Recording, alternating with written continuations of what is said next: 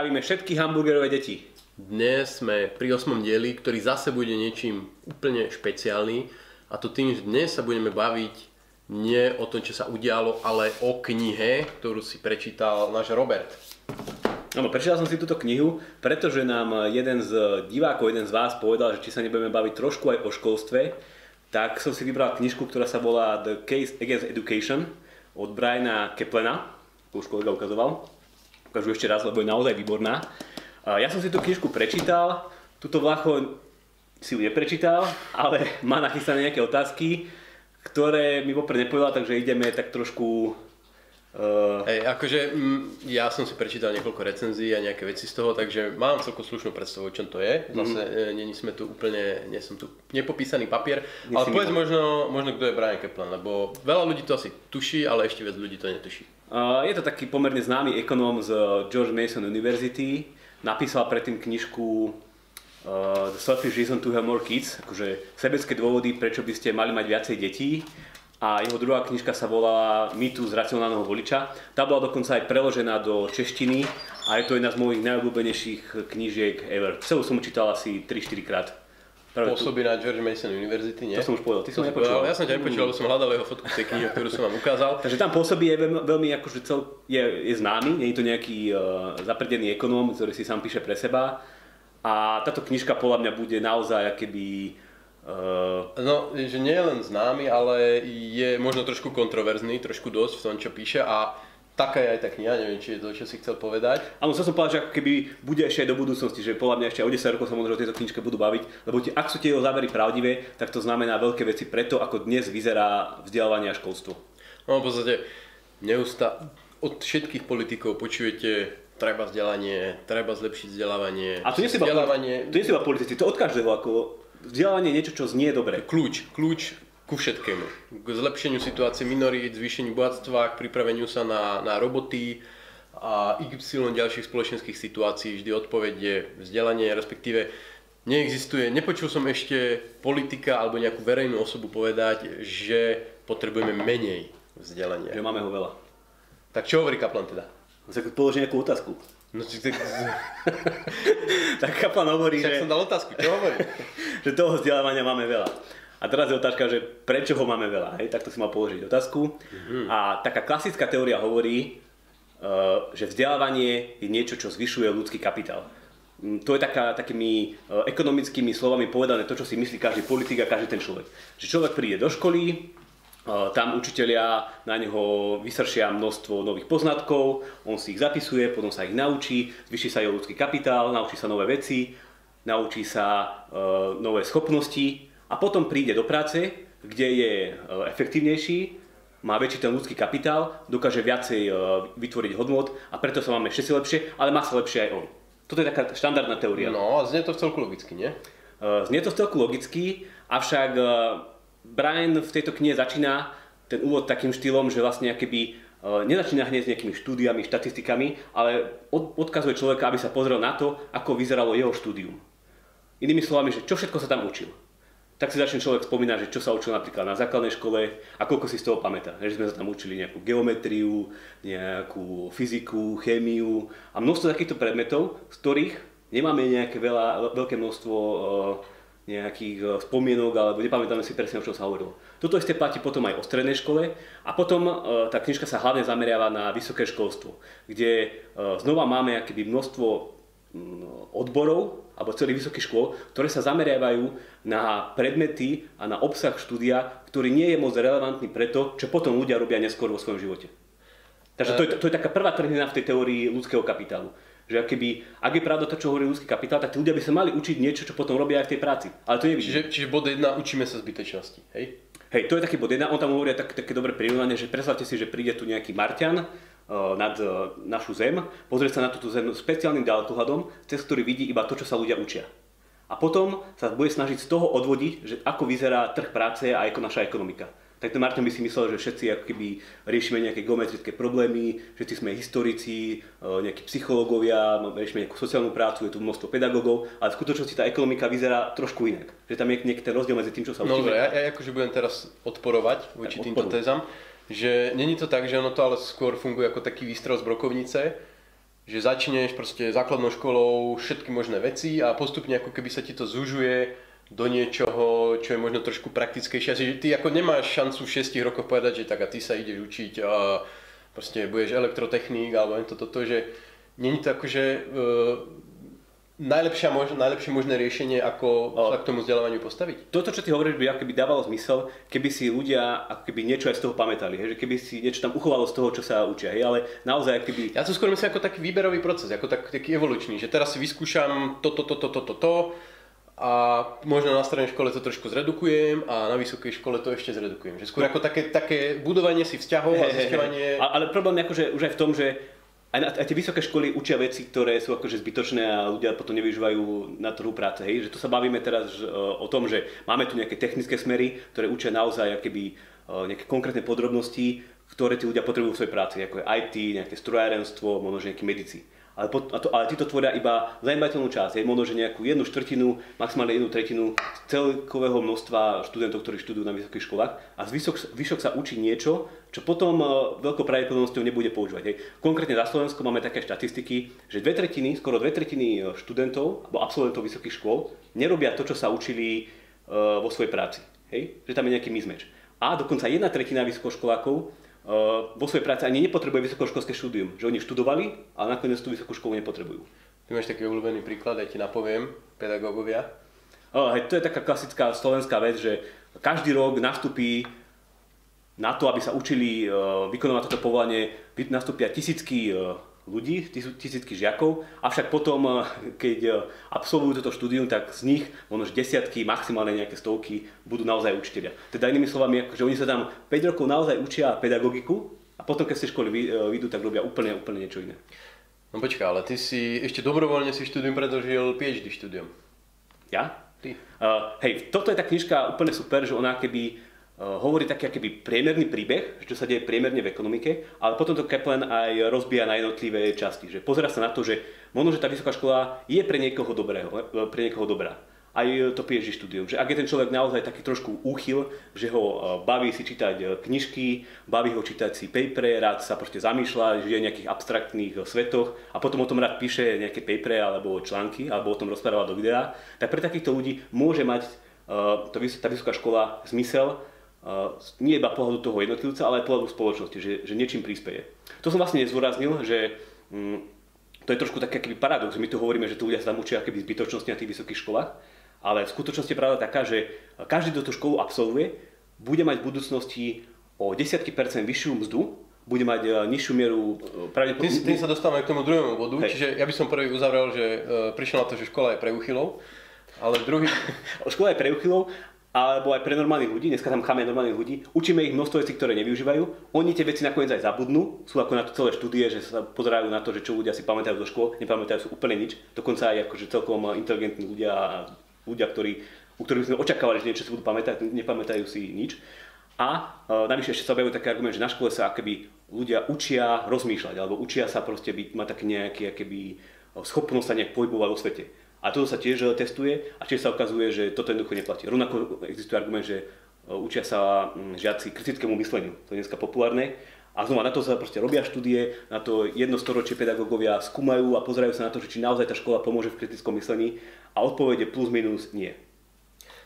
Ale ako si ty naznačil, to, že niekto vyštuduje školu, znamená, že bude mať vyšší plat, bude možno aj lepší zdravotný stav napríklad mm-hmm. a mhm. podobné, podobné efekty, takže niečo, niečo na tých školách je. No a teraz sa dostávame k tej druhej teórii, e, takej akoby konkurenčnej teórii oproti teórii ľudského kapitálu a to je teória, ktorú predstavuje alebo propaguje práve Kaplan a to je tzv. teória signalingu. Že škola v skutočnosti nerobí to, že zvyšuje ten ľudský kapitál, ale dá človeku na hlavu pečiatku a tá pečiatka hovorí o tom, že ten človek má nejaké schopnosti, ktoré sú uh, nadpriemerné, povedzme to takto, a keď sa bude uchádzať zamestnanie, tak zamestnávateľ, keď vidí tú pečiatku, tak môže si byť uh, pomerne dobre istý, že ten človek bude povedzme nejak plus minus inteligentný, že bude že bude mať, nejakú, bude mať nejaké svedomité správanie, že bude vedieť eh, dlho pracovať, že bude vedieť pracovať v kolektíve a že bude nejak komfortný. Že keď sa ten zamestnávateľ spýta, že uh, tuto mi vyskoč tak on sa spýta, ako vysoko. Hej, že proste bude to človek, ktorý rád plní keby rozkazy. Ja vidím, že tu sú všelijaké tabulky, grafy, takže on, on robil ako aj s dátami, hej? To nie je to... Uh, on je uh, taký človek, že... He, he, he, teória. On sa pozrel na naozaj stovky štúdí, ktoré tieto veci merali a našiel v nich množstvo argumentov, ktoré podporujú túto, túto jeho tézu. Že jednoducho naozaj vzdelávanie nezlepšuje to, uh, ako vieme robiť tú prácu, ale pomáha nám uh, získať lepšiu prácu že vzdelávanie je taká keby brána do toho, do toho vzdelávania. A keď si hovoril o tých číslach, niečo som chcel povedať, ale si mi do toho skočil. Spomenieš si. Uh, spomeniem si. No ale uh, tak podľa tejto teórie v podstate by malo byť jedno, ako školu vychodíš, nie? Že ty potrebuješ tú pečiatku, potrebuješ ukázať, že ja som schopný vychodiť školu, nie som úplne, úplne hey. mimo. Ale keď sa pozrieš na uplatnenie absolventov alebo podobné ukazovatele, tak sú pomerne značné rozdiely medzi školami. Áno. On presne to je s tými datami, že on to akoby znova aj rozbíja, nie iba na akože nejakých e, študentov, ktorí sú šikovní, menej šikovní, na tých úchylov, neúchylov, pre ktorých sa to oplatí, ale on to rozbíja aj na jednotlivé odbory. A naozaj je pravda, že odbory, tie technickejšie povedzme, majú lepšiu uplatniteľnosť a prinesú, prinesú aj e, väčšiu, väčšiu mzdu. Ale sú tam také zaujímavosti, Eh, že vlastne aj človek, ktorý vyštuduje úplne odbor, ktorý mu ničom nepomôže, napríklad nejaký architekt alebo nejaký psychológ, tak to neviem, pa, pardon, architekti nie, nie, súhlasili? To, uh, pardon, to som teraz spomenul, lebo mám hlave architektov, lebo práve riešime takéto veci v súkromí. Chcel som povedať uh, archeológ. Že nejaký človek archeológ. No, tak počkaj. počkaj ktorých je proste, nie, v tom zmysle, že na trhu je proste pár archeológov, ale študuje za archeológov oveľa väčšie množstvo ľudí. A Barenka ten ukázal na číslach, že aj takíto ľudia, ktorí vyštudujú niečo, čo na trhu nemá veľké uplatnenie, tak aj im sa zvýši uh, mzda. A takíto ľudia pôjdu robiť niečo úplne iné, ale títo ľudia budú mať vyššiu mzdu ako ľudia, ktorí robia toto niečo iné, ale nevyštudovali vysokú školu. Teda inými slovami, že tam ostáva tá prémia aj v prípade, že vyštudoval nejakú, povedzme, nie že hlúposť, ale niečo, čo nemá vysoké uplatnenie. Ja. Ty si zatiaľ to vybrovanie a ja ti dám ďalšiu otázku, že jak som si teda pozeral tie veci, uh, veci k tomu, on tam napríklad hovorí o tom, že je veľmi veľký rozdiel medzi tým, že niekto napríklad spraví v slovenskej realite 4,5 roka a vypadne, že mhm. nedokáže spraviť ten posledný ročník alebo posledné, Hej. posledných pár mesiacov a niekto spraví, čiže ako reálne medzi ich vedomostiami je maličký rozdiel. Že oni proste jeden chýbal toľko a toľko. Hey. A napriek tomu je tam pomerne priepastný rozdiel v tom, že koľko zarába jeden, koľko zarába druhý. To je jeden z jeho dôležitých argumentov, to sa volá, že sheepskin efekt. Uh, sheepskin to bola keby uh, koža ovci, na ktoré sa v minulosti e, písali diplomy, ktoré sa dávali študentom, asi aby dlho vydržali. A naozaj, keď sa akože pozreli uh, uh, vedci na to, že akú tú prémiu získa človek, ktorý urobí ten posledný krok, že urobí poslednú skúšku, odprezentuje tú diplomovú prácu a dostane ten diplom, tak takémuto človeku uh, tento posledný krok vysoko zvýši jeho príjmy a celkovo tú kvalitu života. Avšak človek, ktorý, ako si povedal, vyštuduje povedzme nie tých 5 rokov, ale iba 4 roky, tak u neho je ten efekt oveľa, oveľa menší. A toto naznačuje to, že naozaj, keby to bola, keby bola pravdivá tá teória toho ľudského kapitálu, tak by tam ten rozdiel taký nemal byť veľký, lebo uh, predpokladám, že školy si nenechávajú všetko to najdôležitejšie a to najlepšie, najlepšie vedomosti na tú poslednú chvíľu, ale učia to nejak priebežne a napriek tomu existuje ten veľký rozdiel. Takže to je, to je taká ukážka toho, že tá pečiatka na tom čele je naozaj dôležitá. No ale mňa ako trhovo orientovaného človeka to trošku možno zaráža na tom jedna vec, že prečo sú tie firmy tak blbé? Oni, ako prečo zhltnú tú signalizáciu, keď možno na trhu je kopec šikovných ľudí, ktorí akurát nemajú ten diplom a proste prečo firmy platia prémiu za to, že niekto má diplom no. a častokrát to teda akože z hľadiska jeho vedomostí je nič. To práve, že e, nerobia hlupú vec lebo oni ako keby, tí ľudia, ktorí vyštudujú tú vysokú školu, naozaj majú v priemere nejaké lepšie vlastnosti, ktoré tí zamestnávateľia potrebujú, ako tí ľudia, ktorí nevyštudovali. Že ono naozaj, tá, kto sa prihlási na, na vysokú školu a spraví ju, tak to je naozaj nejaký človek, ktorý má nejaké podkladové vedomosti, nejaké predispozície už predtým, ako na tú školu nastúpil, ktoré boli akoby lepšie ako sú ľudí, ktorí tú školu nedokončia. Teda ten zamestnávateľ, keď si vyberá ľudí s tou pečiatkou, tak on vie, že v priemere urobí e, dobré rozhodnutie. Samozrejme, že existujú ľudia, ktorí tú školu nevyštudovali a sú to proste nejakí skrytí géniovia a možno, že by ich mali tí ľudia zobrať. Ale aby ich zamestnávateľ k ním dostal, musel by akéby e, veľa ľudí volať na pohovor, veľa ľudí skúšať a nakoniec by sa mu to neoplatilo. Hej. To je inými slovami klasický prípad tzv. štatistickej diskriminácie. Hej, to je také niečo, že keď ti príde mail, kde je napísané, že zadarmo peniaze, zdedil si niečo po nejakom africkom predkovi, tak ty na to neklikneš, a keď existuje nejaká pravdepodobnosť, že to môže byť pravda. Ale ty robíš tú štatistickú diskrimináciu, že si povieš, že vo väčšine pravdu je to úplný bullshit, A proste neklikneš na to. A takéto niečo robia zamestnávateľia, hej, že oni uh, v priemere urobia dobre, keď si radšej zoberú toho človeka, ktorý vyštudoval tú školu a máte podkladové vlastnosti. Je inteligentnejší, komfortnejší, je viacej svedomitý. No a myslíš, že je to aplikovateľné naprieč štátmi? Lebo jasné, v Ázii je tá signalizácia, to vieme, úplne šialená.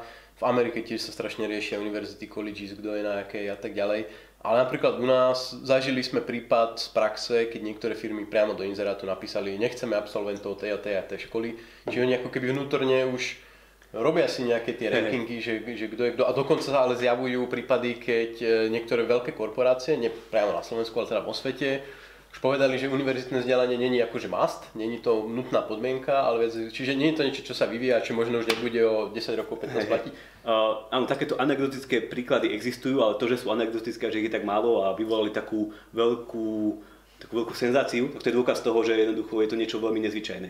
Uh, a to, že či táto teória platí tak uh, všeobecne, uh, myslím, že Brian Kaplan tam cituje nejaké dáta z OECD, že naozaj existujú krajiny, kde ten diplom prináša, prináša rôznu prémiu, rôzny ten benefit e, tomu človeku, ale vždy je nejak, e, nejak pozitívny. Hej, že v Amerike je to samozrejme okolo 70%, teda inými slovami človek, ktorý uh, neskončí strednú školu, ale urobí si bakalára, teda študuje ďalšie 4 roky, tak bude mať o 70% vyššiu mzdu v živote ako človek, ktorý, ktorý, tú, ktorý, tú, ktorý toho bakalára si nedokončil. Ale chcel by som sa možno dostať k takej tej pointe toho. To, no to ja som sa chcel spýtať, že aký je vlastne záver tejto knihy, že čo s tým? No záver je taký, že ak má Brian Kaplan pravdu, to čo hovorí je pravda, tak to má veľký, uh, veľký následok, alebo prináša to, mal by to priniesť veľkú zmenu v tom, ako sa stávame k vzdelávaniu vo verejnej politike. Pretože momentálne situácia, situácia je taká, uh, aj v Amerike, aj u nás, že to vzdelávanie sa pomerne široko dotuje. Že jednoducho štáty dávajú do toho peniaze, uh, máme bezplatné vzdelávanie, aj uh, nie iba stredné školy, ale aj vysoké školy. A toto inými slovami znamená, že štáty nerobia to, že tým, že dotujú to vzdelávanie, že zvyšujú nejaký ľudský kapitál tých ľudí v tej ekonomike, zvyšujú latku, ktorú musí človek prekročiť, aby sa dostal do zamestnania. Teda dochádza k niečomu, čo sa nazýva inflácia diplomu. Hej, to je niečo takéto rozšírené, že v minulosti vám stačila, ja neviem, stredná škola na to, aby ste robili určitú profesiu. Dnes už potrebujete možno bakalársky titul a o, za chvíľku už budeme všetci potrebovať magisterský. Čiže čo je jeho záver? Povedz to na tvrdo. No jeho záver je taký, že mali by sme prestať dotovať uh, vysoké školstvo, alebo školstvo Čiže v podstate celkovo. zánik verejného školstva. No nebol by to zánik verejného školstva, bol by to keby uh, zánik takéhoto nafúkovania toho, že koľko ľudí má vzdelávanie. Napríklad Európska únia vyžaduje od Slovenska, aby 40% mladých ľudí dosiahlo vysokoškolské vzdelanie a Brian Kaplan hovorí, že to je úplné, úplné šialenstvo.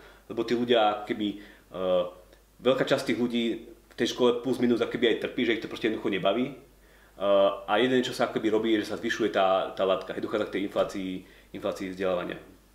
Asi s tým súhlasíš?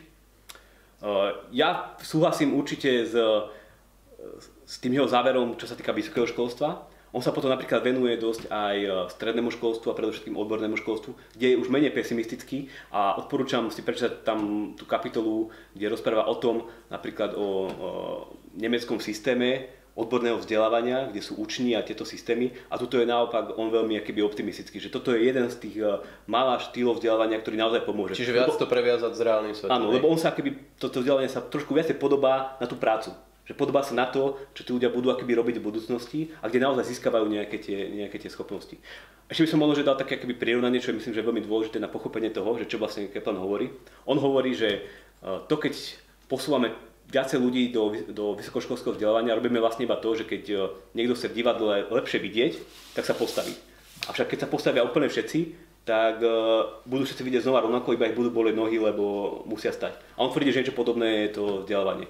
Že my tam síce pcháme tých ľudí, ale v konečnom dôsledku uh, musia iba všetci absolvovať stále viacej viacej vzdelávania. To taký aby, povinný drill. Aby, aby vyčnievali na tých ostatných, aby ukázali, že ja som trošku lepší ako tento kolega, ktorý to neabsolvoval. No a možno záverom, ja som sa snažil nájsť teda také, také nejaké protibody komplexnejšie. Našiel som taký krásny plátok, vedal sa to, že Radical Teacher. Je to A Socialist, Feminist and Anti-Racist Journal on the Theory and Practice of Teaching. Každopádne, oni tam spravili recenziu tejto knihy. A podstate taký, taký hlavný bod, ktorý majú, je, že a podľa mňa stojí za to spomenúť ho, že Kaplan ako keby hovoril, že vzdelávanie je len pre trh práce. Proste malo by sa plne orientovať na to, že čo budeme v živote robiť, ale oni hovoria, že vzdelávanie je ako keby komplexnejšia vec, ktorá nám hovorí aj o tom, e, že ako vnímame našu kultúru, históriu našej krajiny alebo históriu Európy, sveta, mm. fungovanie demokracie a takéto akože spoločenské záležitosti, ktoré možno nevieme predstaviť akože do, do fabri- v podobe nejakej práce vo fabrike alebo v kancelárii, ale jednoducho ovplyvňuje to pozitívne na život. No, znova tak odpoviem, že Brian Kaplan má od tejto, o tejto kritike celú kapitolu a nedokážem ja zreprodukovať všetky jeho argumenty tak dobre, ako by to dokázal on. Má tam niekoľko veľmi dobrých odpovedí, ktoré myslím, že stoja za to, že áno, takíto ľudia hovoria, že akéby to vzdelávanie je dobre pre dušu. Že jednoducho akéby trošku tak pozvihuje človeka a robí ho viacej, ja neviem, demokratickým alebo viacej takým občianským.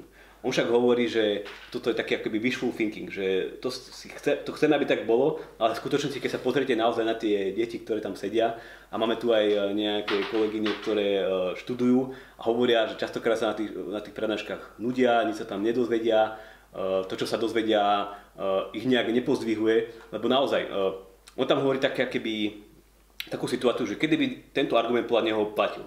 Platil by vtedy, keby to, čo sa učili tí žiaci na tých školách, a teraz nerozprávame o vysokej škole, ale povedzme, že aj o základnej a v strednej, by naozaj bolo nejak vysoko, vysoko kvalitné. O čom on uh, pochybuje. Taktiež hovorí, že by to platilo, keby tí učiteľia, ktorí to učia, by boli keby všetci uh, dokonali TED speakery, ktorí by chytili za srdiečko všetkých tých žiakov a priťahli k tomu.